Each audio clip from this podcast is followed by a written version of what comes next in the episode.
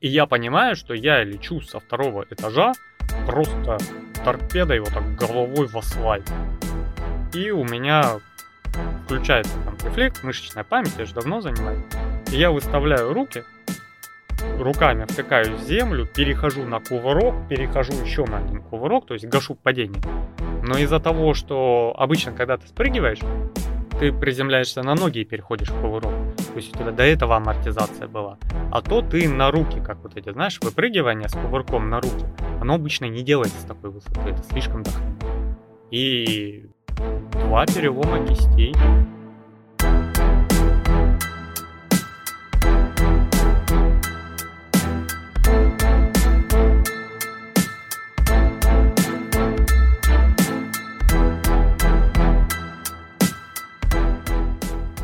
Сегодня встал, хорошенечко пропарился, потом облился холодной водой, хорошенечко вылез, турник, гантелька. Все как я люблю, прям чтобы двигаться перестало, а жгло чтобы. Вот, поэтому я набираюсь, пытаюсь. Когда разогретый, смотришь на себя в зеркало, даже не страшно, почти. Ну, чё, любой мужик, когда смотрит жирный, он худой, он смотрит в зеркало, ему кажется, блядь, нихуя, нихуя. Тут главное, знаешь, пол- под лампу вот так встать хорошо, чтобы Да, она да, была да, да, да. чуть-чуть сверху и сзади, и тогда она так тень падает. Ты такой рельеф, ты только шаг назад делаешь, все к херам эффект. Ну, блин, качался, не качался, все зависит от лампы. Ой, блин, подняли меня сегодня в 7 утра. У меня, знаешь, организм проснулся от того, что я его там об турник шатал, а глаза вот закрываются и открываться не хотят. Вот такой, выключенный свет. Спящий режим еще, да? Да, там, блин, я не могу приучить никого. Я не знаю, ругаешься, не ругаешься, игнорируешь, притворяешься мертвым, побую. У меня дома... Они слишком хорошо знают твои повадки. Ага, у меня дома, что такое говорить шепотом и вести себя тихо, когда кто-то спит, знаю и умею только я. А остальным похер. Крики, песни, топот, вообще. Я вот о, до сих пор удивляюсь, как они не бегают по мне, вот просто тупо по мне не ходят. Потому что я, когда прихожу после ночной смены, я как ниндзя, знаешь, я ключом делаю два маленьких тихих оборота, скидываю обувь и на носочках. Никто не просыпается, никто не помнит, как я пришел. С утра же. «А, Я не хочу, я хочу спать. Не ори. А, и лежишь такой, не двигаться, потому что если ты сейчас еще откроешь глаза, тебе скажут, о, ты проснулся, веди ее в сад. Вот сегодня так и было, я просто хотел это прекратить, я такой открыл глаза, веди «Блин, Зашибись. Погулял собаку, отвел ребенка. А ты, а ты купи себе беруши и маску на лицо, чтобы не видно было ни глаз, и никого бы ты не слышал. Понимаешь, я думал о берушах. Я прям вот почти вплотную подошел к этой идее, потом думаю, слушай, а мне на работу у меня будильник, я его не услышу. Я и так будильник А есть же- игнорирую. Есть же умные будильники, вот эти на часы в виде будильника, знаешь, такие. Э, Они вибрируют и, так они же стоят, как самолет у гражданской авиации. да, А я не знаю, он ребенка подешевели взяли... самолеты. Э, Да, взяли ребенку эти часы умные, которые типа умные. М. По сути дела, что они показывают время, а, можно отследить ребенка по геолокации и звонить можно. Ну, там плюс-минус вот такая фигня. Что-то 1004. А из всех этих плюшек у нее, ну, вот этих типа фитнес-браслеты и прочее, есть шагомер, который мне насчитал 1300 шагов, пока я дома сидел. Вот, и меряет температуру. Может, он китайца какого-то мерил.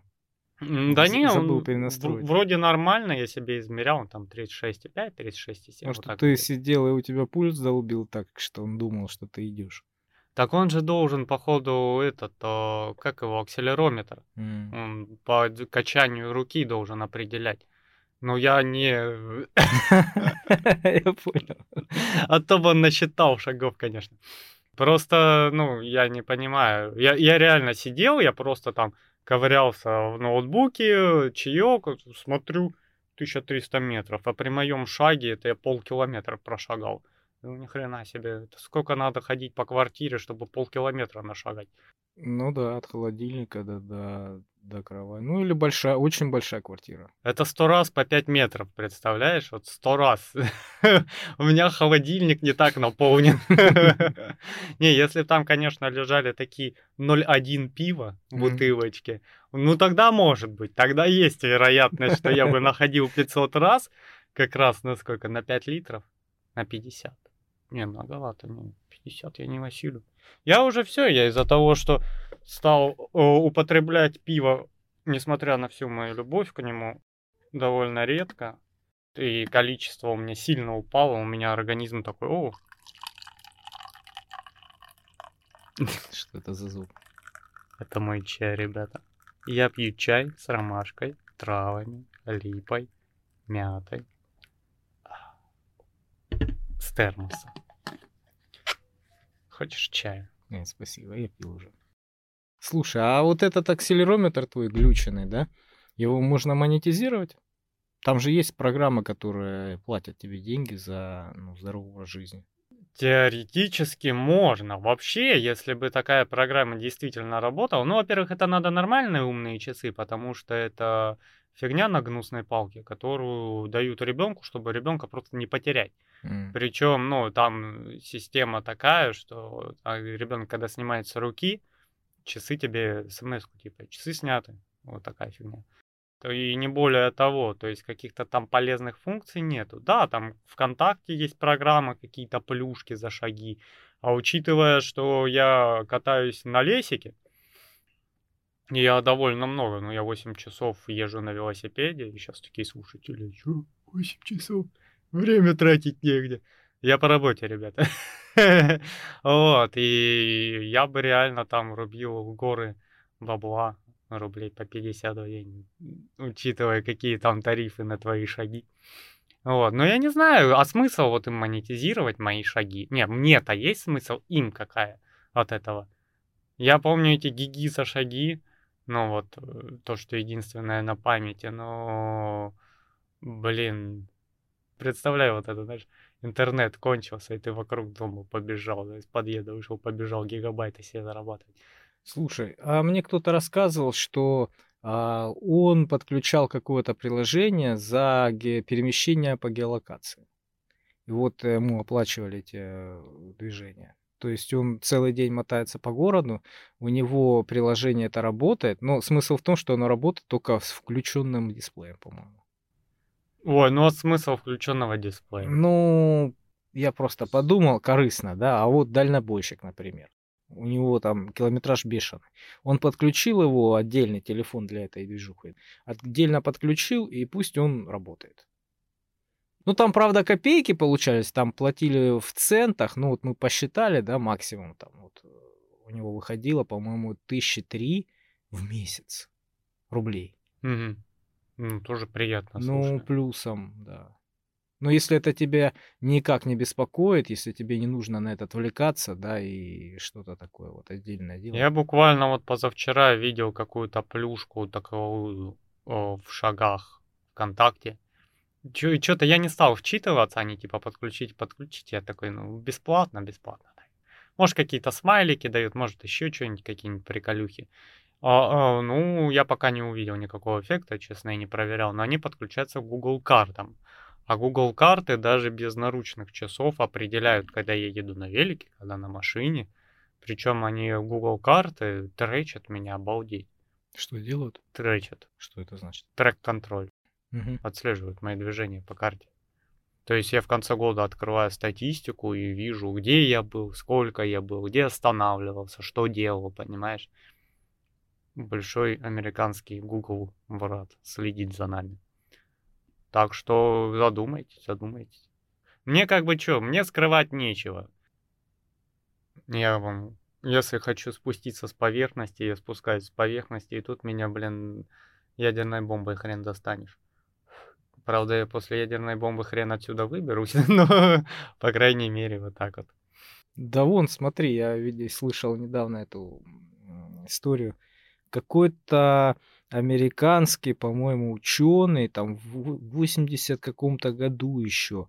А он наворовал много сухпайков там на 50 лет, что ли, американских этих э, военных Мгм. сухпайков.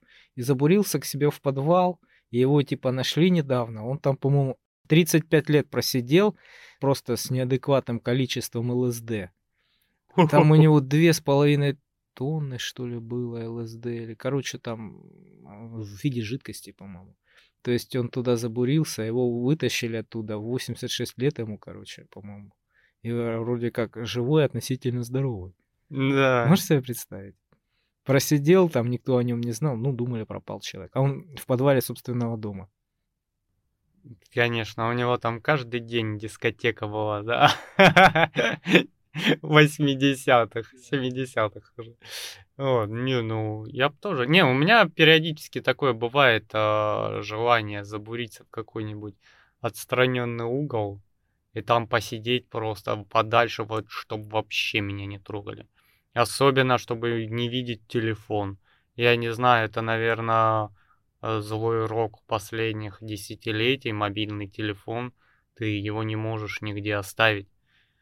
Это капец. А я хочу оставить. Я вообще, как поработал в продажах, я ненавижу телефонные разговоры. Сообщения, прочее, пожалуйста. Когда у меня звонит телефон, меня аж передергивает. Особенно, когда это пустой трендеж. Мгм.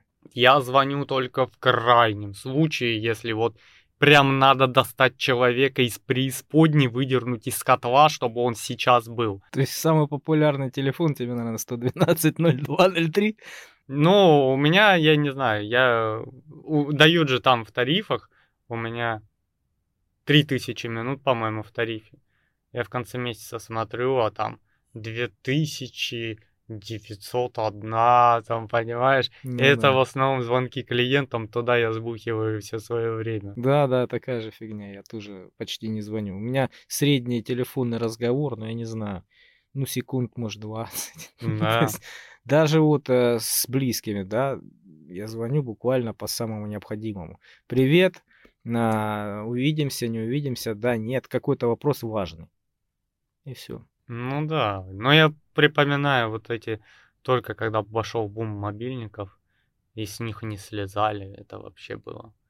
Как все новое. Я уже тогда ненавидел телефон, потому что все почему-то хотели поговорить по телефону. Или смс отправить, это вообще шейк был. Или смс отправить. Но смс это ладно, это тогда уже было такое нормальное развлечение, когда ты можешь с человеком не разговаривать, и у тебя есть на это механизм.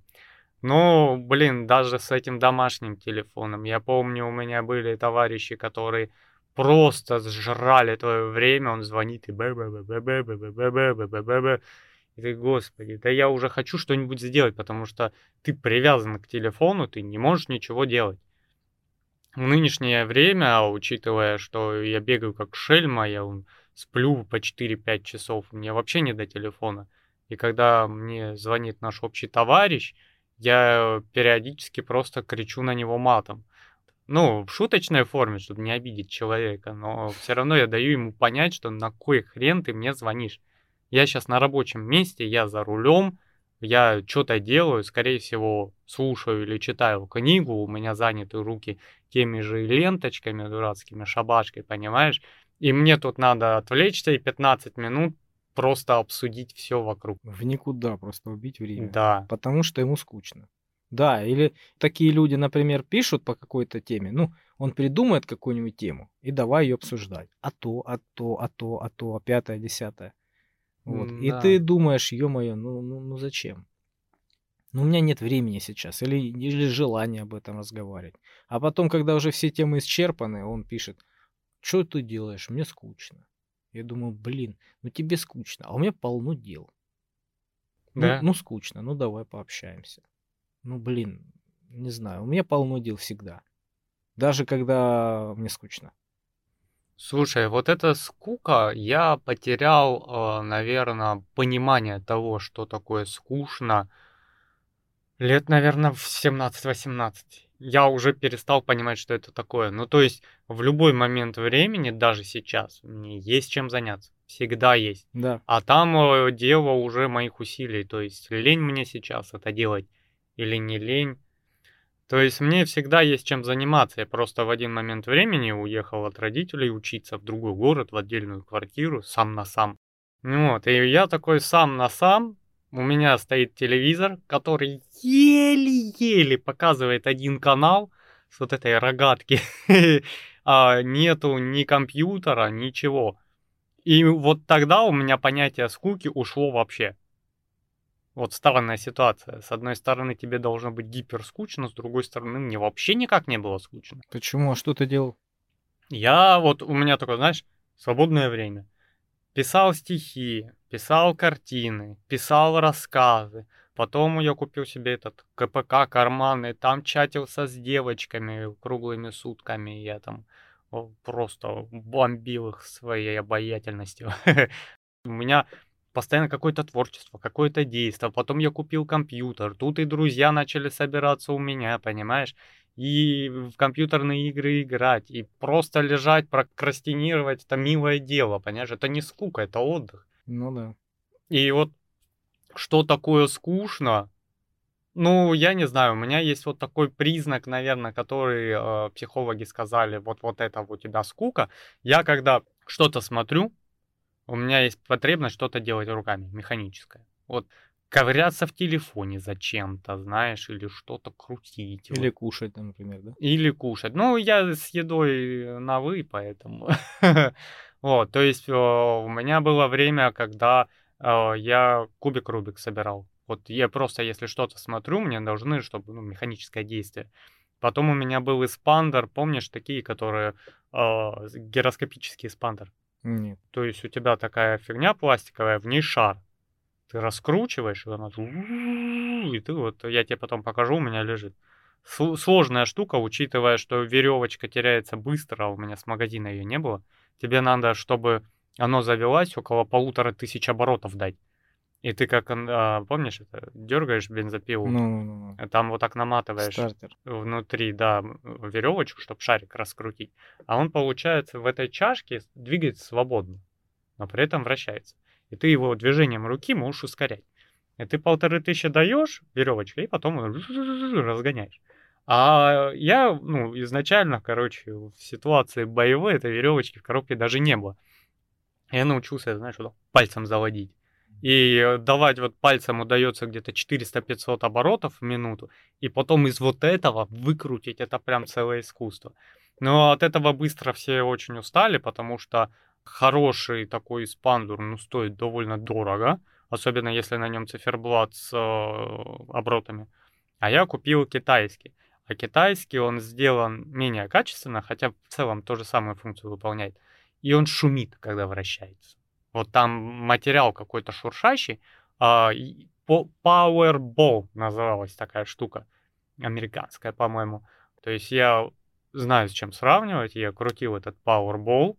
Он прям мягко, гладко идет внутри, а этот с шуршанием, такой прям слышно сопротивление. И вот эта фигня, когда ты ее раскручиваешь, этот гироскоп, вот как у тебя колесо на мотоцикле, Мгм. в целом оно держит твой мотоцикл ровно, да, за счет своего вращения. Только там вот это все в плоскостях, оно пытается а, из твоей руки постоянно вырваться. Она дает круговое давление, ну, то есть там центробежная сила, тебе приходится держать. И чем сильнее ты его раскручиваешь рукой, тем сильнее тебе приходится его держать.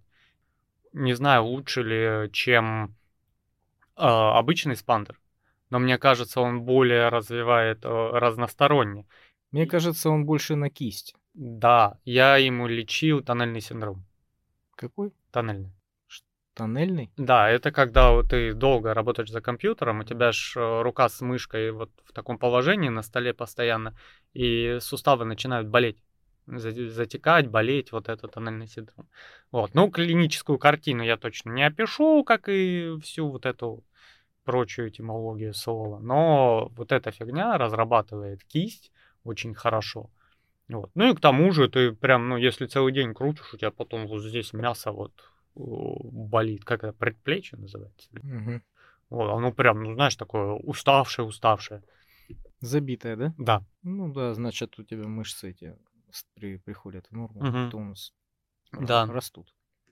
Но это адская штука, я пришел с ней в офис, начал крутить, она сначала первый час вызывала у всех интерес, а потом меня просто хотели убить, потому что она, э, я ее раскручивал тысяч до 8-9 оборотов, и она начинает выть, реально выть на весь офис, и меня начали просто проклинать, я на следующий день не приволок. Так что я э, адепт домашнего спорта.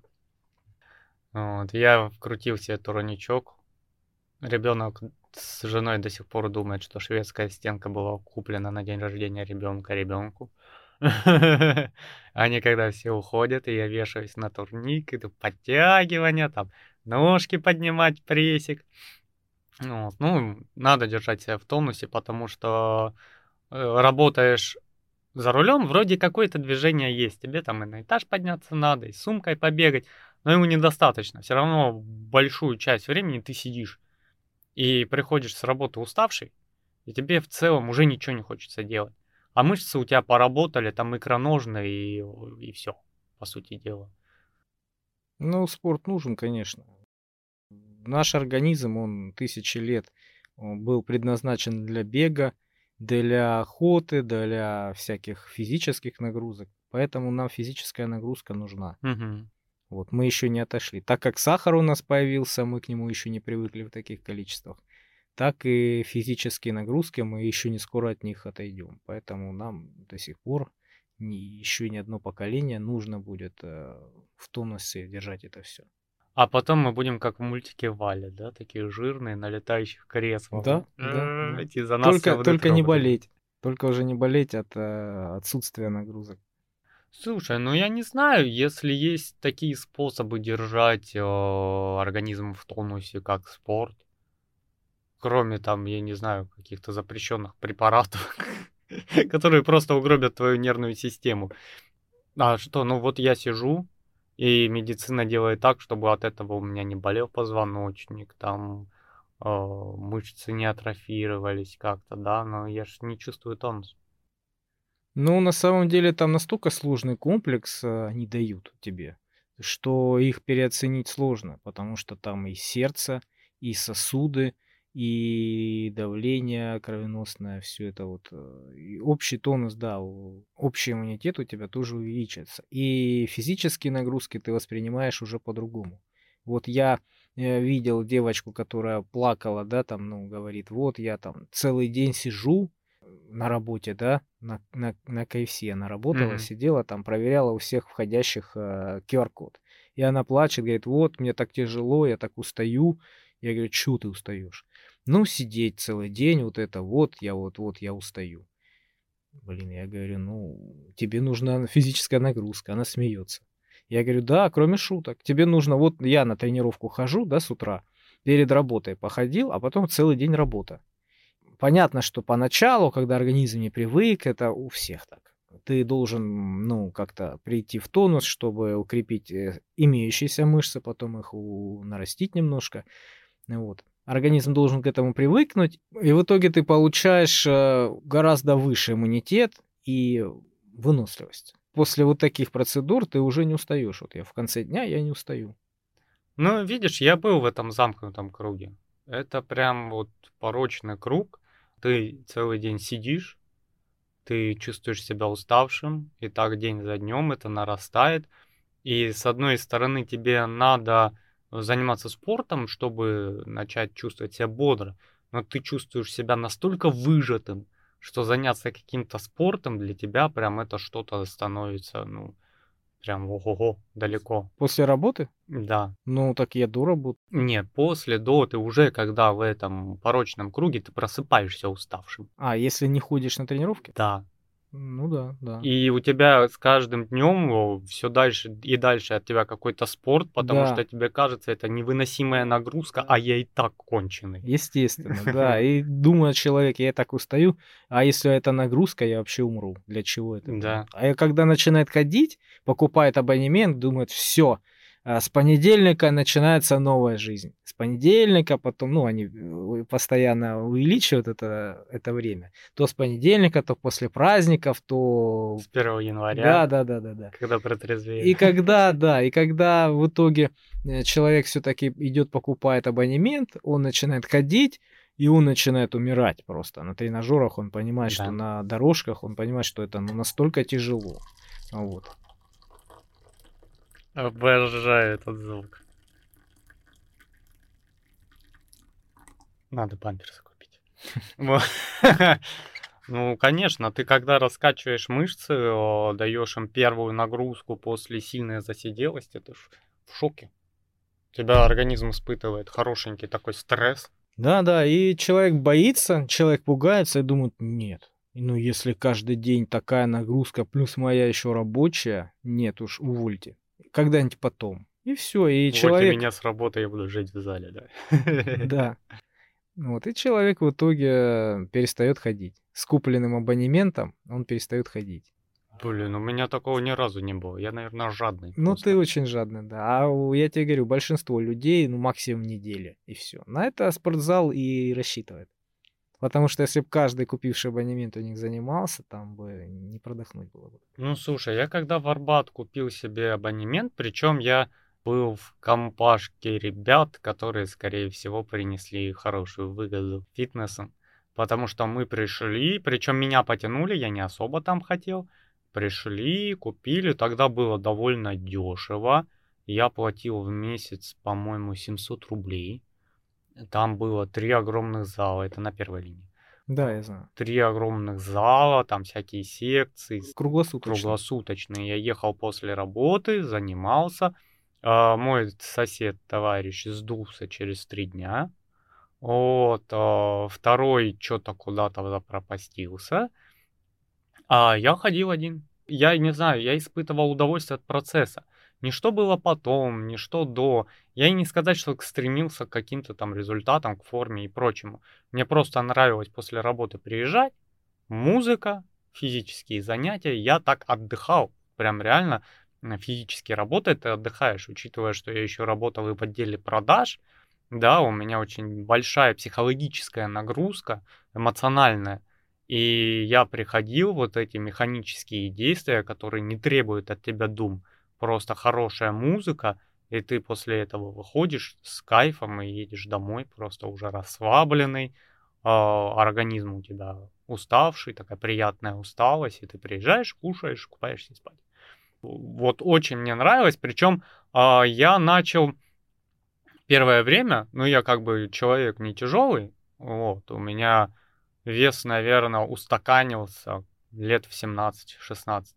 Вот он как встал, все, его хрен сдвинешь. И я, получается, пошел. Сколько я занимался? Месяцев 10-11 точно. А потом что-то к абонементу штукарь прибавили к месячному, и это мне уже стало тяжеловато. И я первые три месяца, то есть регулярно, короче, на весы, к зеркалу, стандартненькое, да? Ну да. Вот. И я начал терять. У меня вес упал с 52 до 48. Причем я жрал как сволочь. Я приходил, у меня спортивная сумка была такая, средняя. Там в боковом отделе лежала форма, в другом боковом обувь, а все остальное было там курятина, овощи, каши, понимаешь? Я ел с утра там кашу с мясом, приходил на работе два-три раза точно ел перед тренировкой ел там быстрые углеводы и прочее. Ну, то есть я ел как сволочь, вот я прям харю набивал. Я, я тогда понял, что абонемент по сравнению с, с тем, сколько я жру, вообще ничего не стоит. У меня реально там курица, вот ты берешь ее целую, у меня их 2-3 в неделю уходило. Ешь, ешь, ешь, а вес падает, падает, падает, падает. Какой у тебя обмен веществ, слушай? Может, ты Дэдпул? Я, может, гвозди умею переваривать, просто не пробовал. Вот, и я а, пошел... То, то есть, может, желудок у тебя Дэдпул, да? Да, да, там просто, как говорят, глисты. Нет, я проверялся. Не могут глисты столько со мной по жизни идти. Они от старости бы померли. Вот, и получается, да, я потерял сколько? 4 килограмма. Потом я пошел, э, поговорил с человеком, знающим. Вот, он сказал, скорее всего, у тебя из-за того, что обмен веществ ускоренный, у тебя не набирается внешний жир, но на внутренних органах его достаточно было. Ты, говорит, разгонял его. И потом, вот после трех месяцев у меня упало до 48, и потихоньку пошло вверх. И я тогда побил, по-моему, рекорд своего веса. Я весил почти 55 килограмм. Сложно звучит, да, для человека, который массой может манипулировать. Я тогда офигел, я в жизни столько не весил. Вот для меня вот такие весовые качели, как, знаешь, вот спортсмен там на сушке он там с десятку сбухнул, на массе он там набрал 15, для меня это какой-то космос. Ну, ну прям да, если серьезно. есть чего скидывать, да, там очень много приемов всяких. Да, то есть ни скидывание, ни наборы на меня вообще не работают. Но я вот в своем весе, 4-килограммовый э, диапазон, что бы я ни делал. Жру и ничего не делаю, я в этом весе. Бегаю, успеваю там поесть раз в день, при этом гоняю целый день на велосипеде, я в этом весе. Вообще у меня организм вот принял свою идеальную, так сказать, концепцию веса и не хочет сдвигаться с нее вообще никак. Это просто диктатура моего тела. То есть эволюция в твоем случае подумала все, остановимся, как на Гелендвагене, да? Да, просто, ну вот, в 17 лет мой организм так Белиссимо. Все, мы, мы здесь. Мы вот, вот дальше не хочу. Да этот. Учитывая, что я много бегал, прыгал, я такой, знаешь, по полуобезьяна. Ну, вот, с этими паркурами и прочим, организм видно такой, та-та-та-та-та. Толстым быть нельзя. Кавай, кавай, вот, вот этот вес тебе легко носить, ты там прыгаешь, сальто делаешь, вот не лезь дальше. Да. Тебе там делать нечего. Ты просто начнешь летать ниже и биться обо все. Не надо. вот, поэтому вот так вот. Паркур вообще шикарная вещь. Никогда не занимался акробатикой? Нет, нет, нет, нет. Слушай, я как меня понесло в одно время. Я только по телевизору видел, там, в фильмах всяких там, роликах, как они бегают, прыгают, ломаются. А мы попали в бум а, тогда как раз вышел фильм а, Ямакаси 13 район. В 13 районе, если кто не знает, а, Дэвид Белль. Дэвид Белль, он основоположник паркура как движения. То есть э, все говорят создатель паркура. Нет, создателем паркура можно, наверное, Джеки Чана назвать, потому что он еще до всяких Дэвидов Беллев и через забор прыгал, и везде там прыгал, лазил. Вот. А он основоположник движения паркур а он француз. Вот, и когда вышел, это была массовая просто истерия у подростков, там каждый, кто мог подпрыгнуть чуть выше своего колена, начинал заниматься паркуром. Естественно, очень многие ломались, и времена были, когда еще был модемный интернет, то есть через телефон домашний, и вот этот какой-то видеоролик обучающий выкачать с интернета, это неделя и высокая цена а в основном цена люлями от родителей была, вот, платили-то они. И все, и я как собрал сразу маленькую группу, у меня вечно такие есть ли, лидерские какие-то замашки, собрал небольшую группу, мы начали бегать сначала просто в школе, прыгали через стену туда-сюда, а потом понеслась. Я выучил все трюки, которые смог достать. Было около 50, и это еще не те трюки, где надо через голову переворачивать. Аж сколько твои родители заплатили за эти трюки, боюсь спросить? Не знаю. Сколько же ты получал за них? Нет, за трюки я не получал. У меня мама такая. И я возвращаюсь, опять у меня там колено в мясе. Ну, когда ты наиграешься? Вот. Ну, то есть какого-то противодействия не было, потому что до этого я слушал рэп, и после рэпа мама такая, ну, слава богу, паркур. Вот, и меня понесло. Причем у меня какой-то странный навык, я сам не умею, могу научить. То есть я разобрался в механике того, как это делается, как надо выпрыгивать, что ставить, как положение тела, как, какая нужна скорость, да, и я могу это человеку объяснить, и он сделает. Причем у меня было много подопытных для этого. Вот, им реально объясняешь, объясняешь, он раз, два, три сделал. Но это в основном касалось больше всяческих акробатических моментов с переворачиванием через голову. Это там авербах, фляг, сальто, рандаты и прочая фигня, вот, которые я не делал. То есть я сальто крутить не любил вообще. Но при этом большинство людей, которые рядом со мной крутили, были научены мной. Ну, то есть собой я жертвовать не хотел. Зато прыжки через препятствия я делал вообще любой фасоли. Там и вплоть дошло до того через два года, что я уже сам изобретать начал эти все волты и прочую фигню. Вот, то есть, ну, было весело, было весело. И вот тогда я, наверное, понял, что движение мое. Причем параллельно я занимался тяжелой атлетикой. Еще ездил и на соревнования по тяжелой атлетике. И учился, наверное, да? И учился, да, и все это. Ну, тренер такой, ты будешь спортсменом школы Олимпийского резерва, по тебе прямо сохнет. И я говорю, ну, в целом, ну вот я, я вот если меня боком повернуть, то в целом швабра меня скроет. Нос будет торчать. Вот, он такой, он сразу это рукой просто снял, он такой, нет, ты смотри, и начинает мне показывать там соревнования и прочее, вот эти э, дрыщепеты э, телосложением, ну, побольше, чем я, но не массивный, тягают и штангу нормально, и все у них нормально. И он же начал меня гонять, гонять, гонять, я там уже, э, я очень долго, вот это самая сложная вещь, наверное, в любом спорте, очень долго вырабатывать технику.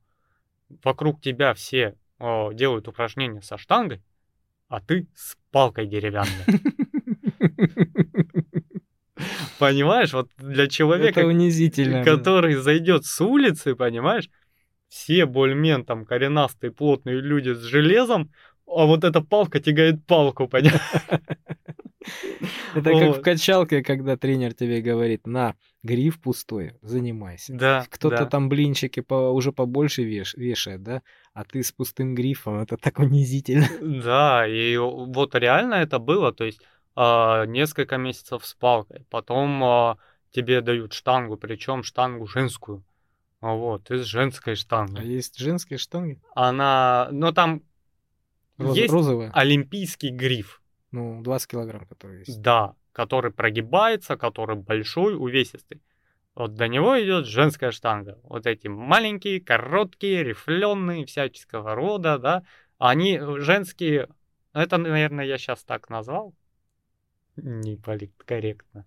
Вот, просто это штанги облегченные, они на тот момент э, дали мне штангу, которая весила десятку.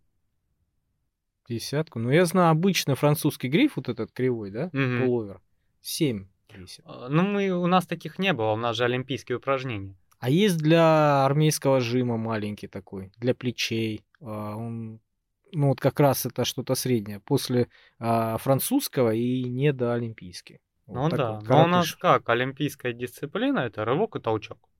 Все, то есть это не как бодибилдинг, да, далеко нет. Вот. И олимпийский гриф вот мне дали, наверное, через полгода. И он вообще, вот ты когда уже с палкой все понял, ты уже понимаешь, как этим работать, потому что ты, э, когда штангу вырываешь, она у тебя взлетает, и потом, ну, в зависимости от того, рывок или толчок, ты должен или либо уже на вытянутые выдернуть снизу, да, Мгм. либо на плечи. То есть рывок ты ставишь штангу на пол, садишься, ну, присаживаешься, берешь ее, выдергиваешь, выпрыгиваешь и на вытянутых руках приземляешься на корточки. И потом встаешь. Это рывок. Толчок ты делаешь практически то же самое, только у тебя уже хват. Ты вытаскиваешь на плечи, в присед, встаешь, а потом выталкиваешь еще с разножкой вверх. Вот, то есть вот это тяжелая атлетика. И получается, олимпийский гриф ты можешь реально манипулировать весом. То есть у тебя не фиксированный вес в блинах, у тебя штанга гнется. И если ты на противоходе успеваешь поймать, вот гриф у тебя согнулся и начинает разгибаться, тебе легче его вытолкнуть. То есть ты, когда делаешь рывок, ты его вытолкнул на плечи, взял, у тебя штанга вниз ухнула, и Мгм. как качеля вверх. И в этот момент ты с ней встаешь. Вот, с обычным грифом так не получается. Но тренер меня, я, мне казалось, он меня убьет вообще. Потому что мы, во-первых, после этого в спортивной школе, э, после занятий штангой, один хрен вытаскивали маты и начинали крутить там сальто, за что он просто такой, знаешь, рука-лицо, я пошел. Обезьяны включились. А изначально я в целом и пошел, потому что там были маты, понимаешь, единственная доступная дисциплина. Вот. И потом я в один момент выпрыгивал со второго этажа через перила, а перила оказалось прикручено на один саморез. И я полетел руками вниз, головой вниз. Вот, и получается, я делал трюк манки. Может, кто знает, кто вообще сталкивался. Манки это ты бежишь-бежишь, выпрыгиваешь, двумя руками хватаешься за препятствие и ноги между рук проносишь. Как обезьяна. И получается, у меня сорвалось перила, а я на такой хорошей скорости, и я просто вылетаю и иду такой вниз головой. И оно, как в экстренных ситуациях, мозг начинает работать быстрее, кажется, что время замедляется. Ну да. Многие, да, да. наверное, слышали. И я понимаю, что я лечу со второго этажа просто торпедой вот так головой в асфальт. И у меня включается там рефлекс, мышечная память, я же давно занимаюсь. И я выставляю руки, руками втыкаю в землю, перехожу на кувырок, перехожу еще на один кувырок, то есть гашу падение. Но из-за того, что обычно, когда ты спрыгиваешь, ты приземляешься на ноги и переходишь в кувырок. То есть у тебя до этого амортизация была. А то ты на руки, как вот эти, знаешь, выпрыгивание с кувырком на руки, оно обычно не делается с такой высоты, это слишком дохрена. И два перелома кистей. Причем а, врач а, не диагностировал.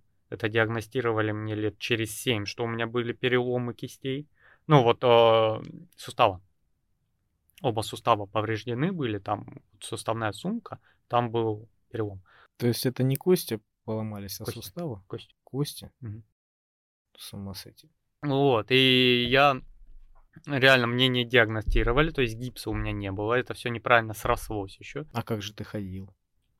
Перебинтованный вот так. А что ты не пошел к врачу? Я пошел к врачу, я говорю, мне врач не диагностировал перелом. А что он сказал? Ушиб? Растяжение связок.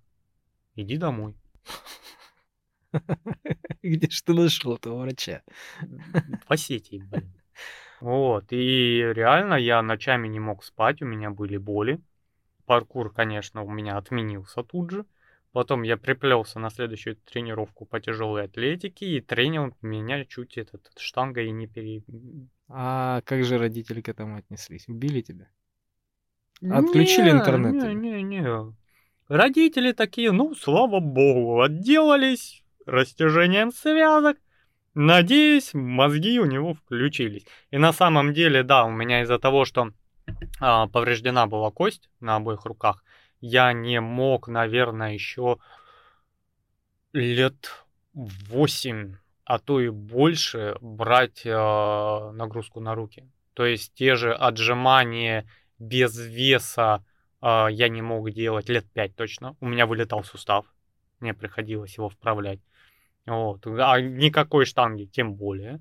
И вот только-только, ну, лет 5, как последние, я могу просто об этом не думать.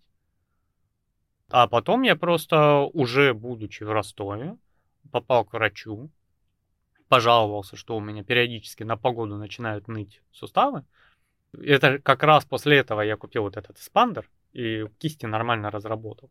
И мы поехали, сделали снимок, а там мозоли как, ну, после переломов. Вот. И неправильно, говорит, срослось. Я говорю, что делать? Она говорит, ломать. Я говорю, нет, спасибо. Я как-нибудь так поживу. Прописала тебе прыжок со второго этажа, да? Мгм. Голова вперед. Да-да-да, только руки не выставляй. Клин клином вышибает. Так Да. наоборот, надо, чтобы это, опять же, сломались. А, ну там же точечно ломает, там же надо в том же месте сломать, чтобы правильно срасти. А то тебе рядом переломы, смысла нет делать, просто плодить их один на одном. Да, ну и я очень долго занимался укреплением именно связок, суставных сумок, то есть вот постоянная вот эта вот работа, работа, работа, работа с эспандерами и прочим. Так и теперь это не беспокоит тебя? Нет. Нормально? Слава богу, я уже давно об этом не думаю. Я об этом вспоминаю, когда заходит речь о моей молодости и паркуре, вот, и как все это закончилось. Так что, ребята, паркур это, конечно, весело, но я не раз видел людей срывающихся, падающих, ломающих ноги, руки ломающихся много было. И на арматуру люди падали, там много, ребята. Это, если вы хотите заниматься, паркур это, конечно, весело, но э, я как человек уже это прошедший, если вот у вас прям упало, забрало, хочу, хочу, хочу, начинать надо с зала с гимнастического зала, с козлами, с матами, с батутами, да, а, где вот на том же батуте вы поймете, как делать сальто, и при этом просто себя не угробите. Потому что когда ты учишься на улице в кучу песка со стены делать сальто, ну, скорее всего, во-первых, тебе страшнее, а когда тебе страшно, не получается. Вот там реально отбитые на голову люди со второго раза могут сделать сальто. Люди, у которых есть хороший инстинкт самосохранения, Просто этот инстинкт ломают методично днями и днями, чтобы организму дать в этот момент правильно сработать. Потому что тебе надо выпрыгнуть, сгруппироваться, глаза при этом не закрывать, видеть линию горизонта, направлять свое тело, вовремя раскрыться. Да, и все равно после этого люди прилетают ну, на колени и прочее. Но когда ты убиваешь страх, вот этот вот, у тебя начинает получаться. Там очень сложно в этом моменте с задним сальто. Переднее легче. Ты, ну, многие как учились, ты так опускаешь тело и ноги через себя перебрасываешь, и в целом у тебя получается. А заднее, там очень большая доля группировки, именно правильного поведения тела. И на батутах это легче выучить. Потому что ты там некоторое время, во-первых, выпрыгиваешь далеко и высоко, а во-вторых, некоторое время находишься в невесомости и в невесомости учишься управлять своим телом. И а вот... Можно им управлять? Нет? Конечно. Аналогию сейчас приведу вообще с неба. А, мотофристайл, знаешь? Mm. Где они там разгоняются, у них трамплин, они взлетают на 30-40 метров, делают какой-то трюк и приземляются. Они ж управляют мотоциклом. выскакивают из мотоцикла, там они, держась одной рукой за да, мотоцикл. Да. Ну, то есть они управляют. И при этом они вот сделав трюк, возвращаются, им же надо еще правильной позиции поставить мотоцикл, да, потому что если ты его сильно наклонишь вперед, у тебя сработает передняя вилка, сократится, отобьется, и ты начнешь кувыркаться. Задняя, если сильно, ну, ты просто слетишь с мотоцикла с задницей, и мотоцикл пойдет своей дорогой. То есть надо еще поймать, когда ты в воздухе, даже просто открытие газа, у тебя начинает заднее колесо вращаться, оно поднимает мотоцикл. Угу. И если вы заметили, перед каким-то прыжком, на котором спортсмен будет вращаться, у него на руле он какие-то палки отгибает. Вот эти вот штуки, эти палки специально сделаны для того, чтобы ты на них давил и вращал мотоцикл. То есть там целая система. Точно так же с организмом. Ты когда взлетаешь, э, у тебя начинает работать физика полностью. И если ты рукой сделал вот так и не компенсировал это тело, у тебя, скорее всего, тело пойдет назад с равным усилием. То есть ты, когда уже взлетел, поймал этот момент невесомости, ты можешь загруппироваться, голову назад закидываешь, и организм начинает делать сальто. Вращение получить. Это что? Вот. И когда ты это понял, как эта механика работает, группировки прочее, а там же сальто целая куча, там и овербах, это когда ты, знаешь, бежишь, бежишь, с препятствия выпрыгиваешь и делаешь заднее сальто с распрямленным телом. Сложная фигура, очень многие головой цепляются. И всякие бланши и прочая фигня. Вот когда ты поймал это на батутах, в безопасной зоне, научил организм правильно группироваться, правильно раскрываться, ты можешь уже выходить там на газончик и прочее, если тебе это надо. То же самое с козлами, всяческими препятствиями, потому что я не раз втыкался, ты э, есть такой трюк, называется спид, скорость. Ты бежишь, и у тебя стена получается, ну, такая, как наш стол здесь в студии. Угу. И ты, чтобы не потерять скорость, но перепрыгнуть, просто вспрыгивать и сжимать колени, это, ну, как говорится, как минимум некрасиво. но имеет еще и какие-то погрешности, потому что тебе надо правильно приземлиться, э, ноги вот так, и начать бежать еще в воздухе. Ну, то есть ты просто так это перепрыгнуть можешь, но это тяжелее, чем сделать спид. Ты в момент подбегания к стене выпрыгиваешь, и тело ставишь горизонтально. И пролетая на препятств... над препятствием, еще рукой отталкиваешься от него. И этот толчок э, твой организм начинает разворачивать в обратно, в вертикаль. И вот с помощью вот этого прикола ты практически не теряешь скорости на бегу. То есть ты тук-тук-тук-тук-тук пробежал.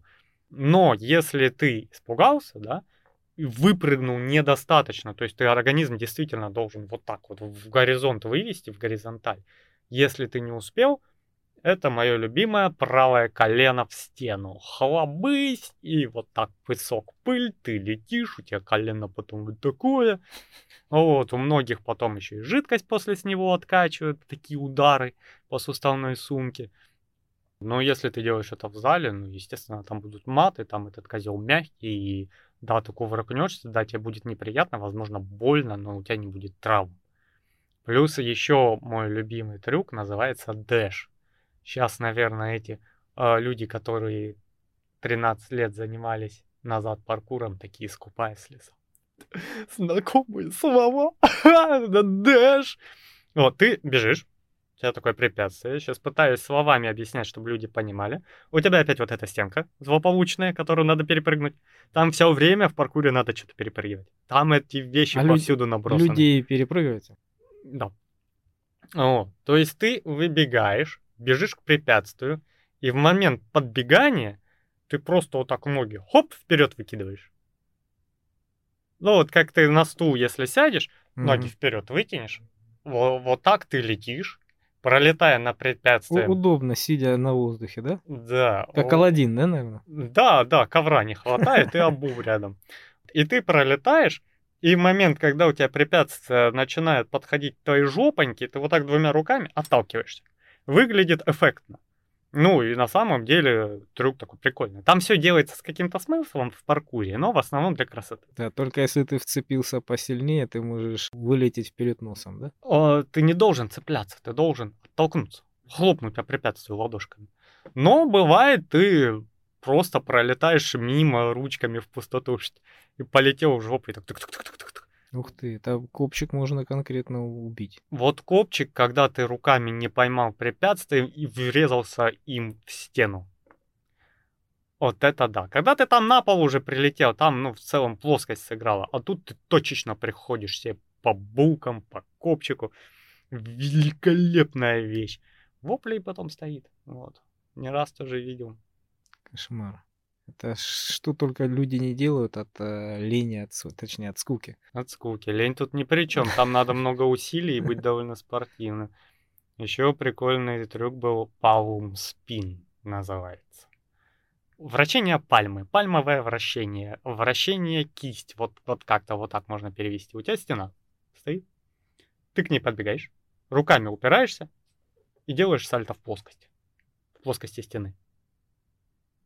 Сложно представить? Угу. Вот ты бежишь-бежишь, так. в стену на бегу уперся руками, и вот как ты к ней бежал лицом, ты поджимаешь коленочки. Ты не вдоль нее бежишь, ты прям на нее бежишь? На нее бежишь. Ага. И вот пока тебя прижимная сила держит, ты вращаешься на 360 градусов. Угу. То есть складываешь и ноги, и вот боковое сальто, по сути дела, делаешь. Упираясь руками в да. стену, так ты ж можешь повредить себе кисти. Так ты же тренируешься этому, тебя же не выпустили в бой сразу, да, вот тебе бетон, давай. Там учатся, то есть ставят сначала вот так, плоскость, да, под углом, чтобы, ну, тебя сильнее прижимало просто сила тяжести, ты на ней учишься. Потом стеночку поднимают, поднимают, а потом ты можешь на вертикали делать. Очень прикольно людей, на людей смотреть, когда они забывают, что делать или пугаются в моменте и просто а, в моменте, когда он вниз головой, у него останавливается вращение, он со спины. Как капля скатывается. Да, да причем разбегается, ну там тоже скорость надо набрать километров 15 в час хорошенечко. В стену руками опирается, начинает вращение, пугается и падает просто как сопля. Все так хорошо начинается, эффектно. Свалился. Так что, не, паркур очень интересная вещь, очень. А когда ты умеешь, на тебя вообще люди смотрят ну, как на какое-то нечто, понимаешь? Слушай, а сейчас, по-моему, нету паркура или есть? Как есть, это? есть. Где он? Что-то вообще про них не видно, не Э, слышно. Это ушло в спорт. Это теперь спорт. А что это такое? Как Ну, он сейчас называется? Есть фриран, есть паркур догонялки, есть паркурные забеги. Там много появилось именно спортивных дисциплин с подготовленными площадками. Мне очень нравятся догонялки. Там вот такое куча накиданных там препятствий, турники и прочее, и тебе надо один паркурщик догоняет второго. Мы, кстати, когда занимались слово паркурщик, это было обидно. Это незнание человека. Человек, занимающийся паркуром, называется трейсер. О, мой термины. трейсер. Но вот как все паркурщик-паркурщик, видать, лет за 5-6 паркурщики стали просто паркурщиками, потому что им просто не объяснишь. Ну, это как э, в IT, все вот эти вот. Там же ж очень много разных направлений. Их очень большая масса, и в каждом направлении еще есть специализация свои. Вот. А те, кто далек от этого, говорят, а, программист. Все они программисты. Даже если человек работает в IT и никакого отношения имеет к коду, Да. просто он там управленец или еще кто-то, да, снабженец, а, программист. Поменяй мне винду, да? Да-да-да, ты ж программист. Вот э, Да. все ты ж программисты, они могут чинить вообще любое оборудование, вообще любое, Те- От до чайника. телефонов, да, да, да. Да, и считают презрением, когда ему дают деньги за его работу. Ты ж программист, и так и работает. Естественно. Я Для сам тебя был, ничего не стоит. программист. Вот. Это вот когда ты, ты ж программист, ты у всех родственников, друзей, постоянно у тебя, я до сих пор, ты сам видел, у меня на флешке винда, до сих пор у меня всегда винда на флешке, которую я втыкаю в магнитофон, чтобы музыку слушать в машине. У меня там стоит винда. Старая привычка, потому что куда ты бы ни пришел, как только родители ляпнули, что ты ж программист, все, тут же ты задействован по всей оргтехнике в доме, где ты в гостях. Ты начинаешь чинить, смотреть, лазить. Эх, проходили. А паркур очень хорошо развивает тело, причем всесторонне. Цепкость, силу, скорость, эластика, акробатика, все дела.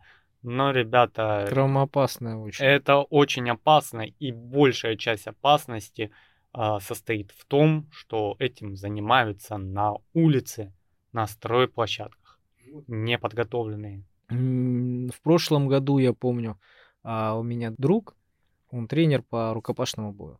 Вот. И у него в зале, ну, дети и взрослые, то есть все они занимаются на матах, все там, и стены там в матах, ну все в этом, мешки там, все, Там вообще татами должно быть. Не? Не В знаю. таких местах же не маты кладут, а татами дерутся на татами обычно. А в чем разница? Но маты это вот у тебя 80 на полтора квадратная подушка. А татами это у тебя большая площадь. Ну да, да, да, да, да. Ну, целиком полы застелены да. а- одним, одной плоскостью. Да, это татами. Ну, значит, там. В общем, все мягкое, там все ну, максимально не травмоопасное, то есть все нормально. Ну как в пехушке, да? Да, да, да. Вот. И дети, ну, у него малыши там занимаются, ну, я не знаю, ну, сколько у него, разные группы. Ну, пускай там лет 10, может быть, 12 там ребята попросили у него а, футбол сгонять. Там у него за его залом как раз а, стадион школьный. И там газон, там, в общем, есть э, бо- большое поле футбольное. И они упросили его, можно сходить э, погонять футбол. Давно просили, он говорит, ладно, идите. Вот. Ну, в общем, ребята пошли в футбол играть. Пока мы там бегали, разминались, ну, кругами, кру- круги наворачивали просто, да, а дети начали играть в футбол. И тут ребенок падает в процессе футбола и ломает себе руку. Причем у него закрытый перелом, но сильно ломать. То есть рука висит. Просто целиком ломать всю кость у руки. И она у него висит вот просто буквой Г. вниз, понимаешь? Ну, в общем, у меня была машина там рядом, я его повез в двадцатку к, к нам в больницу. Вот. И вызвали его родители, там мать в шоке, там бросила все, что было, и прибежала. Вот я ждал, пока заняли очередь вместе с ним, сидели там в травмпункте. Вот я дождался матери и передал ребенка. То есть буквально человек вышел на школьный стадион, на газоне на этом, и, в общем, он просто упал на руку, понимаешь? Без всяких там заломов, без всяких драк, без ничего, на ровном месте. Ну, кто от этого застрахован? Это обычный футбол. Да. Под присмотром взрослых. А паркур, ну, так это тем более. Да, но мы обычно обижались в детстве, когда какой-нибудь тренер не давал нам попрыгать, побегать из улицы, и вот потом ты только понимаешь, что ты находишься под его ответственностью. И за того мальчика, наверное, мозги тренеру проели как сида. Ну, как тебе сказать, это очень травмоопасный спорт, э, сам по себе рукопашный бой, поэтому там частенько ломаются а, руки, ноги, носы, даже у детей. Не, ну это понятно, но все равно у тебя дети должны быть под присмотром, и потом очень большинство родителей это не воспринимают как-то Да, адекватно. да, это понятно. Многие, нет, я тебе скажу так, многие адекватно воспринимают, очень многие. Это малое количество людей, которые возмущаются. Но они пишут там какую-то бумагу, типа того, что вот тренер не несет ответственности, то есть есть такая тема у него. Но как бы на практике оно не сильно работает. Ну, видишь, обычно недовольные громче всех кричат а довольные громче всех молчат.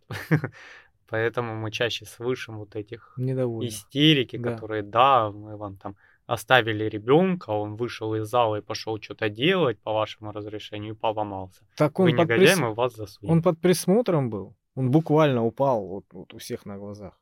Ну да. Хоть он под присмотром был, хоть не присмотром. Причем, смотри, при мне это было, сколько раз приходили ну, родители с, с детьми к тренеру, да, приходят э, и говорят, вот можно к вам прийти позаниматься, а что у вас есть э, за дисциплины, да?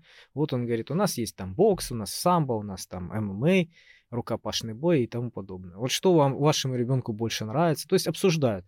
И он сразу говорит, смотрите, это очень травма, это не шахматы. Это очень травмоопасный вид спорта. И когда на соревнования выходят дети, тоже сколько было таких э, ситуаций, когда вот он просто ударил, и у него рука сломалась. Ну, ну неправильно ударил. Ну, он не занимается всю жизнь, чтобы у него там все окрепло, и удар был поставлен. А ребенок, э, ну, он пришел к этому, он до какого-то добился результата уже, и его уже можно отправлять на соревнования, и, и родители этого хотят сами. Они отправляют его на соревнования, он ударил неправильно, сломал руку в двух местах, ну и, и все, как бы все были готовы к этому. Это звучит страшно, но на самом деле родители готовы к этому. Они говорят, ну да, ну, ну бывает, ну что делать. А это, по-моему, наоборот, когда ты с ранением соревнований приходишь, тебе такой, воу-воу-воу, парень, ты жесткий да. пацан. Да, особенно, когда уши у тебя сломаны, это вообще шик вообще, самое-самое, что не Это то, что надо, то, что любят девочки. Ой, я эти поломанные уши... Не, я понимаю, когда это аспект твоих занятий спортом, да, когда ты в процессе там тренировок, соревнований и прочее ломаешь уши, это одно, я видел, как э, люди друг другу бутылками там отбивают эти уши, да просто позерство максимальной ну да, да, это цель. кривизны. Не, ну блин, ну я, я не знаю, это э, дефект, правильно? Это травма. Это признак, наверное, как шрамы украшают мужчину, да, ты потом ходишь на ухо, показываешь тем, кто не видит. Вот, но это же деформирует слух, это несет свои погрешности. Ну, как минимум, я бы не сказал, что там люди начинают, вау, какие у него красиво поломанные уши. Все смотрят обычно такой, вау, парень, ну ты что, не мог этот надеть, там уже есть защита для этого всего, ну что ты, 21 век на дворе. Ну, то есть, э, обычный прохожий тебя не похвалит за эти уши. Он будет на тебя смотреть, как на Эма смотрели 15 лет назад, с выпученными глазами, не понимая, что ты... Зачем ты с собой такое делаешь? Ну, в своей касте, в своем там кругу ты, конечно, с поломанными ушами, ты просто ферзь. Топчик, да. Да. Ну, поэтому нормально. А у нас э, в топе были паркуре, наверное, люди, у которых шрамы были на лице. Потому что если ты вписался куда-то на полной скорости хлебальником и рассек его красивенько, ты просто вот как с поломанными ушами борцы, вот так ты прям трейсер высшего уровня. Тебя просто асфальт не сломал, ты его сломал. То есть после этого, ну, нет, очевидно, что после такой травмы, которая оставляет э, шрам на лице, ну, ты продолжаешь этим заниматься, значит, у тебя характер есть. Да. А, наверное, только родители понимают всю эту боль, когда ты дома такой после очередной выгулки на стройке с этим в синяках весь колено, вот просто, ну, знаешь, оно надувается как желе, как сало просто. И на него тяжело становиться, потому что, видать, травма связок. У тебя сустав плохо держится ты потом ковыляешь на стройку на следующий день на одной ноге в припрыжку, приходишь и просто сидишь и смотришь, как другие делают, потому что сам ты прекрасно знаешь, что если ты сейчас сиганешь, то, скорее всего, опять тебя унесут домой пацаны. Вот, и ты заживаешь, опять приходишь, вот, то есть, да, у нас такое было. Вот, ну, я не знаю, это спорт любой опасен. Да потому что интернета у вас тогда не было особенно. Да, мы не сидели в телефон. Я тебе рассказывал, нет, когда у нас а, много рыбаков на здесь на Дону появилось. А, да, когда интернет в районе выключили, да, все да, да, по удочке да, да, и да. пошли. Просто всю забито было. У людей отключился интернет в районе. Слушай, а у нас вот этот, когда отключили Инстаграм, запрещенный в Российской Федерации, как и все продукты мета запрещены, ну, кроме WhatsApp, да? Когда м- его отключили, наверное, ну, я бы не сказал, что я испытал какое-то облегчение, потому что я его удалил за неделю до того, как его отключили. Я просто такой в конце февраля открыл так новости, такой, и такой раз удалить нахрен. Просто там такая пропаганда Инста? была. Да. О, слава богу, я, я почти не пользовался. Ну, раза два в месяц зайду, посмотрю, там никто ничего не написал. Написал, там, отреагировал, да и все потом. Да, ну просто я, я удалил сознательно до запрета.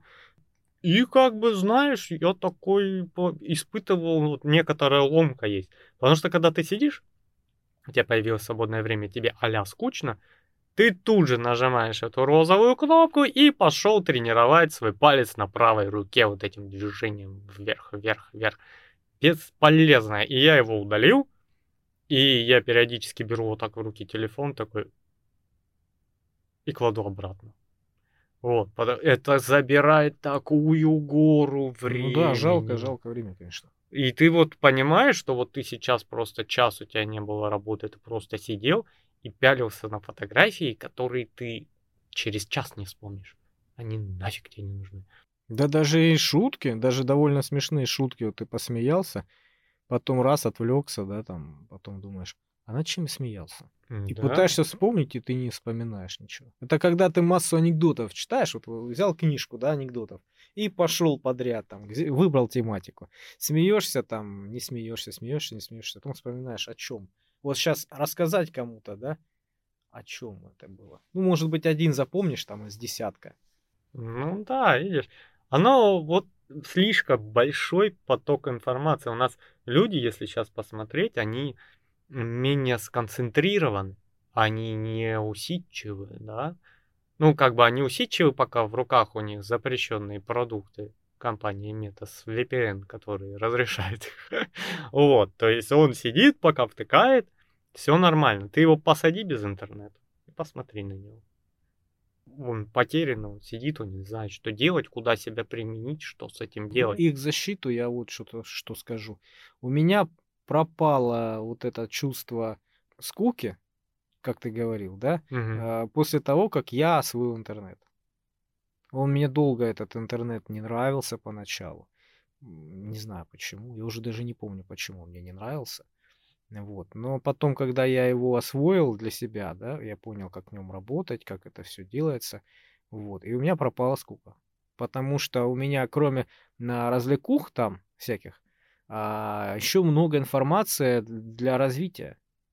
Да. Очень много интересных фактов, очень много познавательного, ну, то есть интересного там про планеты, про, я не знаю, про медицину, про химию, про физику, про все что угодно. Там ну, просто можно вот сидеть и увеличивать информационный пузырь, как ты говоришь. Да. Или в своем направлении, которое тебе нравится. Одно, два, три направления, которые ты, ты увлекаешься, ты смотришь и наблюдаешь, что в мире происходит по этому направлению, какие новые разработки, открытия и все остальное. Даже если ты сильно хорошо разбираешься в каком-то аспекте, да, тебя, в общем-то, Э, мало кто может научить, все равно есть кто-то в мире, кто э, лучше тебя, кто что-то придумал качественнее, круче, и ты просто смотришь за новыми тенденциями. Это ж все время. Ну, конечно, нет, ну, как говорится, базару нет.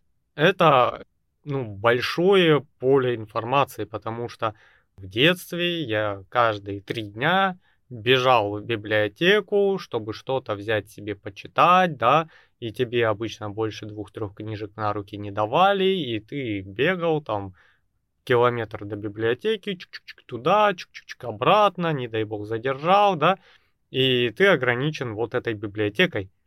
Причем э, сейчас, допустим, у нас, если прийти в публичку, ты можешь туда зайти, посмотреть Публичную на библиотеку, да? Да, отличная библиотека. Я недавно Единственная проблема, если у тебя нет ростовской прописки, тебе не дают. Поэтому я ходил с женой и брал книги на нее.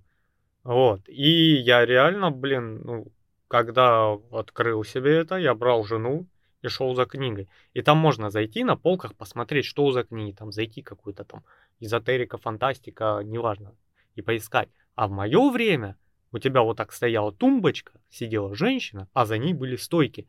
Ну, как в любой институтской, школьной библиотеке. Да, и если ты не знаешь, что тебе надо, ты ничего и не найдешь. Ты приходишь туда с целью. Она говорит э, либо название, либо автора. Да, и ты должен знать, понимаешь? Да. И очень тяжело расширять свой информационный пузырь, когда ты не знаешь, что тебе нужно, да? В публичке ты пришел такой, о, о, о, о, о, о, вот это хочу почитать. А я что-то такое читал. А, я, по-моему, Ведьмака первого так и прочел. Вот, первую книгу Ведьмака. Мне, кстати, понравилось. Прикольные сказки. Вот. И я такой, о, о, а чё не почитать? Такой и пошел. Потом уже, потом благодаря интернету я такой, там, книги такие-то, такие-то, такие-то, да, по параметрам мне высыпало ты их по рейтингу разложил, о, вот это, вот это, вот это надо почитать. Да, да, и сколько это экономит времени, это колоссальное количество времени. Да. Ну, представь себе, да, ты какой-то конкретный вопрос пытаешься изучить, конкретный, узконаправленный. Ты приходишь в библиотеку, у тебя интернета нет. Ты приходишь в библиотеку и ищешь по этому направлению книгу. Допустим, тебя пусть даже пускают к этим книгам, подойти да. по, полистать. По этому направлению ты берешь первую попавшуюся книгу, начинаешь листать. Да, это оно. Одну-две взял книжку, там три. А может быть, это мимо твоей э, специальности. То есть да, по, может мимо даже не специальности, мимо твоего запроса. Да, и ты, чтобы понять это, ты должен ее всю проштудировать чтобы понять. А заодно, если ты ее штудируешь, ты еще ее изучаешь. Нет-нет, но ты все равно как-то что-то запоминаешь и на нее время тратишь. А их три у тебя. Да. А в интернете ты этот узконаправленный вопрос свой можешь, блин, буквально за, за, за минуту найти. Понимаешь? Ну да, но опять же, я говорил про бесполезные времяпрепровождения. Что у нас там? ТикТок, например. Ну вот что ты оттуда выносишь? Ну, я не против, ребят, ТикТока. Если кому-то нравится тратить уйму времени лично, Который это запрещен, ваше да? личное время. Нет, ТикТок не запрещен, его приостановили. А, он китайский. Да. А, вопрос в чем? Ну, а что ты оттуда черпаешь? Нет, ну я слышал, что и даже видел какие-то интересные вещи. Лайфхаки, какие-то там бытовые интересные, строительные интересные лайфхаки, знаешь. Ну, ну такие вот есть небольшие. Ну, слушай, ну... в этой большой-большой корзине... Да, их мало. И ты не то, что их мало, понимаешь, ты помимо того, что тебе нужно, еще схаваешь пут всяческого другого. И когда в Инстаграме, запрещенном на территории Российской Федерации, ты мог продвигать, допустим, свой магазинчик, там тортики ты делаешь, да, продвигать свой какой-то бизнес, то ТикТок это ну, большая-большая яма, в которую ты заходишь и частенько испытываешь испанский стыд, потому что там начинается прямо обезьяничество. Один придумал какой-то дебилизм, полторы тысячи этот дебилизм повторили, понимаешь? И ты сидишь просто ну, и, и удаляешь его. Но там нет этого, да? Там все это сыпется большим-большим потоком, тебе сложно это фильтровать. Как бы ты ни фильтровал, вот у меня было с этим запрещенным продуктом, как я не пытаюсь там подписываться на определенные какие-то, на определенных людей, один хрен у меня в день три голых жопы мелькнет. Пока я не смирился, просто не подписался на несколько голых жоп, чтобы они были у меня как это лицензионно. Угу. Ну, то есть я подписался, я знаю, вот они пускай будут. Вот. Но в предложке у меня посыпалась другая хрень, понимаешь? И оно ж через один практически. Поэтому не, не, не, не, не, не. Я оттуда ушел, мне там делать нечего. Я понял, что те часы, реально, ребята, вы посчитайте как-нибудь секундомером, сколько вы проводите в этих сетях бесполезно. Сколько времени я туда трачу. Подкаст, вот мы готовились, э, книжный по 451 градус по Фаренгейту. Я за день прочел эту книгу. За день. А вот если бы я это время сидел в Инстаграме, ты вот, вот просидел 20 минут, Посидел еще 20 минут, еще 20. И у тебя в конце дня это вытекло там в часа в 3 чистого времени. Что можно сделать за 3 часа? Да все. Ну, практически все, да, или какую-то часть чего-то полезного. Прочитать какую-то статью, а, прочитать книгу, а, что-нибудь собрать там, да, провести какую-то тренировку, сходить в качалку наконец-таки за это время а ты это время просто тренировал свой большой палец и наполнял мозг информацией, которую мозгу не нужна. Мозг ее, когда вы ляжете спать, удалит. Да, ты просто выбросил из жизни эти три часа. Да. Нет, там есть очень узенькая, сейчас скажут, что там есть, там очень интересный по юмор. Ну, ребята, ну вот... Слушай, знаешь, что, о чем я подумал? Вот э, мне как-то отец сказал такую фразу, я ее запомнил. Ну, ничего особенного, конечно, но фраза такая запоминающаяся. Вот он говорит, я прихожу с работы домой, уставший, да? Я, например, ничего уже не хочу. Ну, так, пообедал и все. А, Время прокрастинировать. Да, да поужинал слово, там, э, пообедал. Поужинал и все, и хочется это самое. То есть ну, устает он за весь рабочий день, например, он устает, и психологически много работы, вот именно вот такой моральный. Вот. И я, говорит, уже не хочу ничего, не развиваться, не что-то искать, не что-то смотреть. То есть, ну, имеется в виду, что он просто хочет прийти, сесть, и включить... в ящик потупить, да? Да, в ящик. Я ему говорю, зачем тебе телевизор? Он говорит, ты знаешь, вот я включаю его после работы, да, уставший, и хочу просто какое-то такое, что-то легкое такое, юмористическое такое, посидеть, и все, лечь спать. Не думать, не загружаться, ничего такого. То есть а, время прокрастинировать, ты как говоришь. И вполне возможно, что после работы, когда у тебя есть немного времени перед сном, вот точно так же люди прокрастинировать э, могут э, на этих запрещенных э, и не запрещенных платформах. Нет, ну слушай, я вот тут, наверное, и согласен с тем, что людям это надо, и не согласен. Когда у тебя есть э, выработанная привычка, ты будешь ее оправдывать по-любому, да? Вот я пришел, мне нужно бутылку пива и ящик с тупой передачей, чтобы не напрягаться. Да. А, окунуться лет в 30 назад, что делали люди после работы? Читали книгу, лежали, отдыхали, понимаешь? А, беседы вели с друг другом, да. Я, допустим, люблю что-нибудь поковырять. Вот. Сейчас вот я вам скажу, очень хорошо думается и расслабляется, когда ты делаешь какую-то механическую вещь руками. То есть вот сейчас я делаю ленточки для медалей, да, Жене помогаю. Ты сидишь, вот что-то руками делаешь, и можешь в это время думать, Многие любят ходьбу, прогулку, бег, Слушай, я, например, баскетбол. люблю подкасты слушать э, после работы, что-то Это делать. другая постась, понимаешь? Вот я с удовольствием слушал мистера Фримена, да, когда вот у меня после работы было свободное время, и у меня там собиралось много меди от. Вот, ты механикой себе Я просто... сидел, чистил эту медь, вот, собирал ее там в ведро в отдельное, и включал как раз э, Фримена и слушал с удовольствием эти всякие истории, рассказы, прям, прям заходило на ура, потому что смотреть, поглядывать на YouTube, да, это, ну, неудобно. Фрэнки Шоу. Да, что. да. Вот, неудобно смотреть, потому что у меня глаза и руки заняты, а уши свободны, понимаешь, и мозг свободен. Да, вот вам польза подкастов. В чем, ну я же тебе о чем и говорю, когда ты хочешь подумать или впитать какую-то информацию, расслабиться, тебе нужно механическое действие, да? Ты там медь перебирал. Многие любят просто стоять, мяч баскетбольный в корзину кидать и там слушать музыку, слушать подкаст.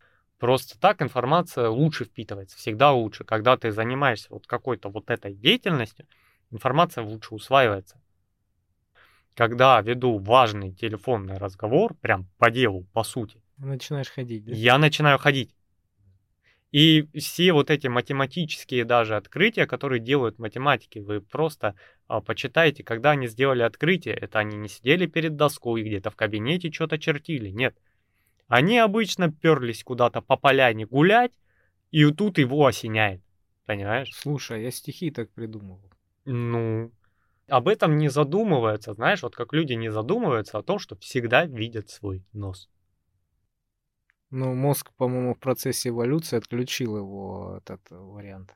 Ну, то есть, если ты посмотришь, ты его видишь. Ну, то есть, обратишь внимание. Ну да, так как он а, всегда в поле твоего зрения, он будет всегда мешать. Зачем тебе эта информация? Поэтому, а, н- насколько я слышал, эволюция отключила видение этого носа постоянно перед, перед лицом, ну, потому что он мешает. Ну, мозг просто научился это не замечать. Да, Как и твоя нижняя челюсть. Тебе, чтобы держать ее сомкнутой, тебе постоянно ее надо напрягать. Если ты расслабишь скуловые мышцы, у тебя челюсть отпадет. Да, ты постоянно в напряжении. Ну, то есть вот а, такие механические вещи, да, они вот, вот мелочи. Вот эта ходьба и монотонное какое-то действие, там, руками, ногами, да, вот с тем же мячом. Не спорт, не соревнование, там другое. А просто вот ты стоишь, корзину мяч кидаешь. И у тебя мозг как-то лучше это все воспринимает. ну, это, наверное, объяснимо эволюцией, потому что мы, когда в дикой природе миллионы лет а, охотились, а, огромное количество информации воспринимали. И звуки пытались услышать э, и э, добычи, и хищников одновременно, да, и звуки своих э, там товарищей, и звуки, которые ты э, сам производишь, ну, там, листву какую-то там наступаешь и все, Ну, слушай, я, кстати, приверженник такого мнения, что древний человек не был охотником, он был падальщиком. Честно говоря, я думаю, что это где-то рядом. Что одно, что другое. Почему, если он был падальщиком, он не может, э, ну, параллельно поймать какую-нибудь мелкую дичь? Ну, смотри, какая ситуация. Во-первых, если взять рацион человека, он очень разнообразный, что уже дает маленький звоночек. А во-вторых, просто посмотреть на того же мамонта, которого любят рисовать забитыми копьями, да? То есть, ну, если подумать, нет. Ну, ребята, вы берете поселок, где 10 мужчин, которые до этого там росли 17-18 лет, и просто чтобы добыть очередной ужин на там недельку, постоянно 2-3 из них гибнет. Ну, у тебя деревня просто лишится мужчин через пару месяцев. Нет. Это какой-то хищник там заворол, захавал, да, сытый ушел. Люди такие из кустов. О, мясо. Нарезали себе и побежали в деревню. То есть, ну нет, ребята, это прям это такая... ну, Это спорная тема, ученые лучше знают, но если ты просто посмотришь на маленького хрупкого человека и 15-тонного мамонта, ты сразу поймешь, что его-то и шкуру копьями-то пробить надо еще уметь, и я очень с- долго тыкать. Я слышал, да, эту историю, что, во-первых, а у него шкура там как э, колесо от КамАЗа, там хрен его пробьешь. Еще и шерсть. Шерсть, да. А Во-вторых, еще он сопротивляется. силы очень много. В-третьих, он большой тупо. Ну, это какую яму надо для него выкопать, чтобы он провалился. А, Причем без палева заложить ее, чтобы он не, не увидел ее. а потом еще и заманить туда мамонта. Да. понимаешь?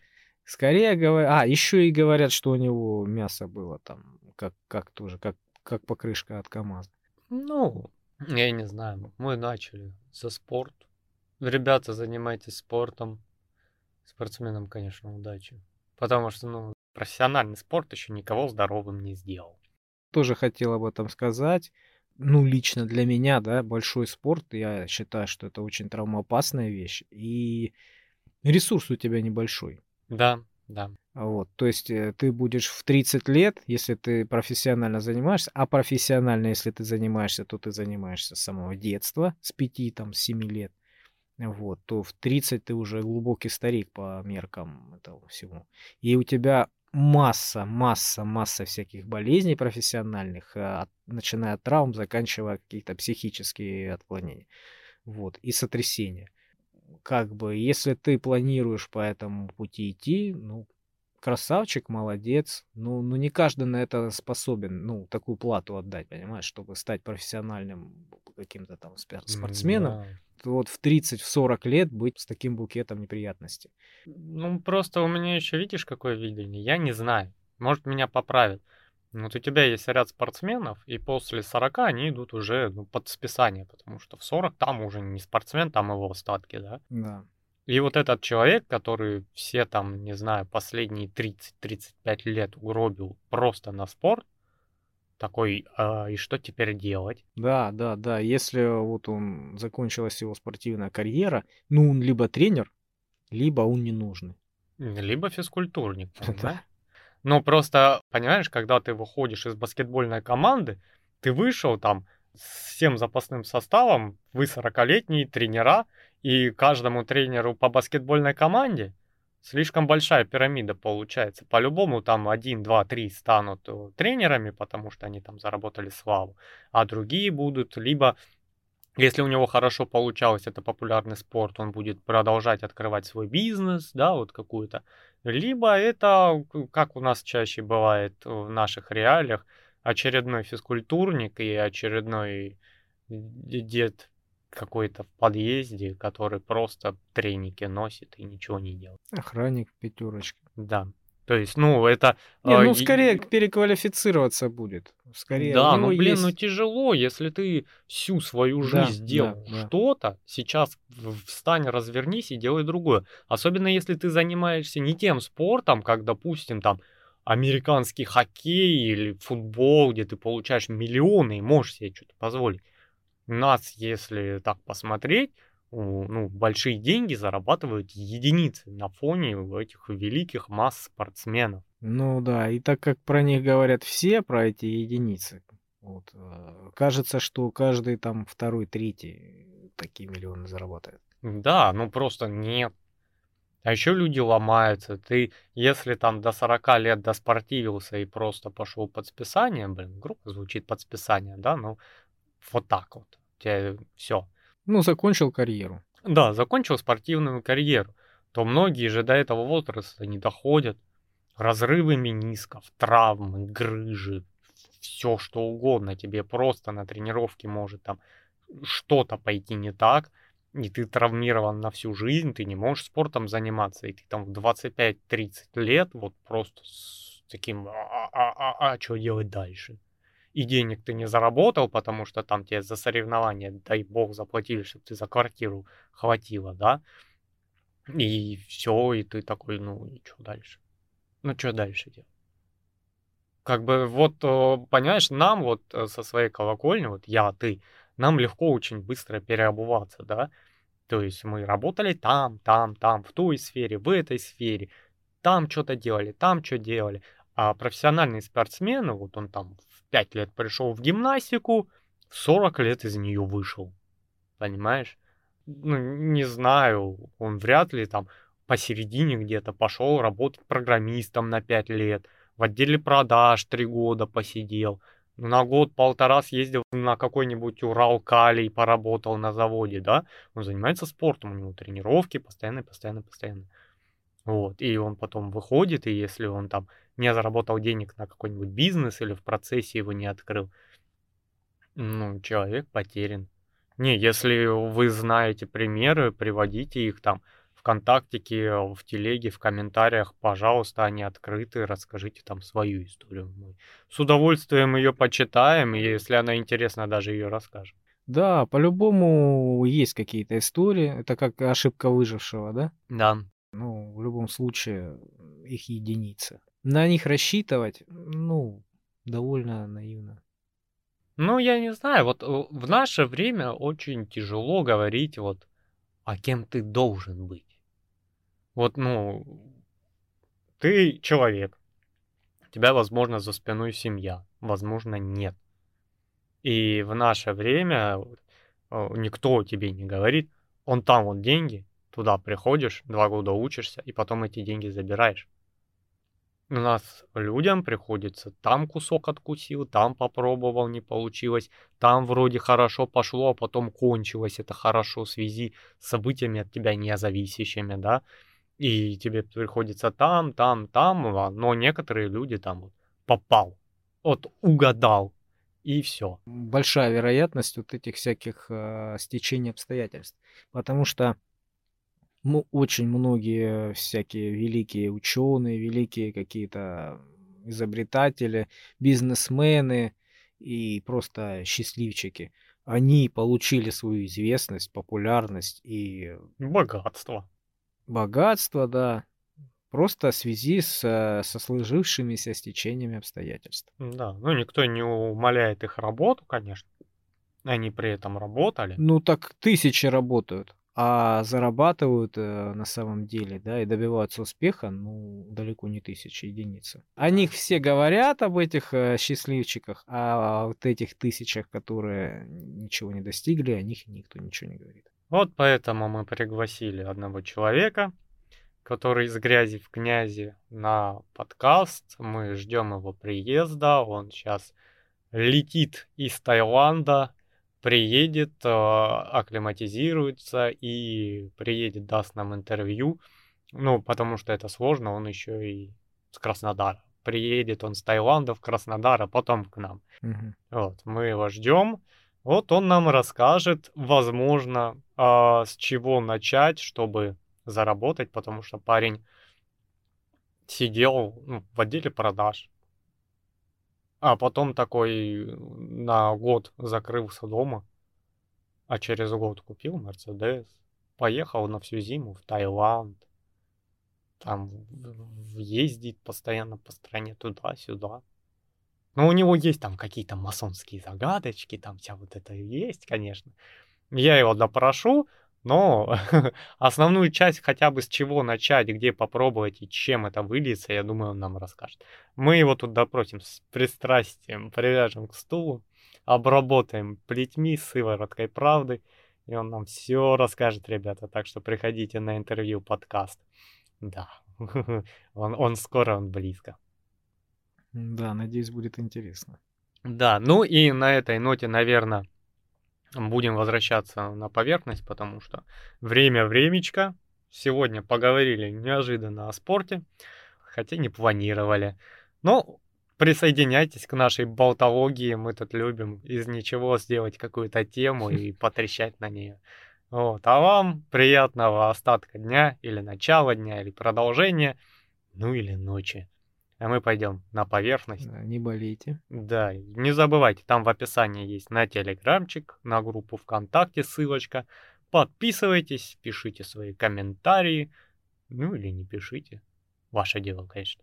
Все, а мы на поверхность. Удачи.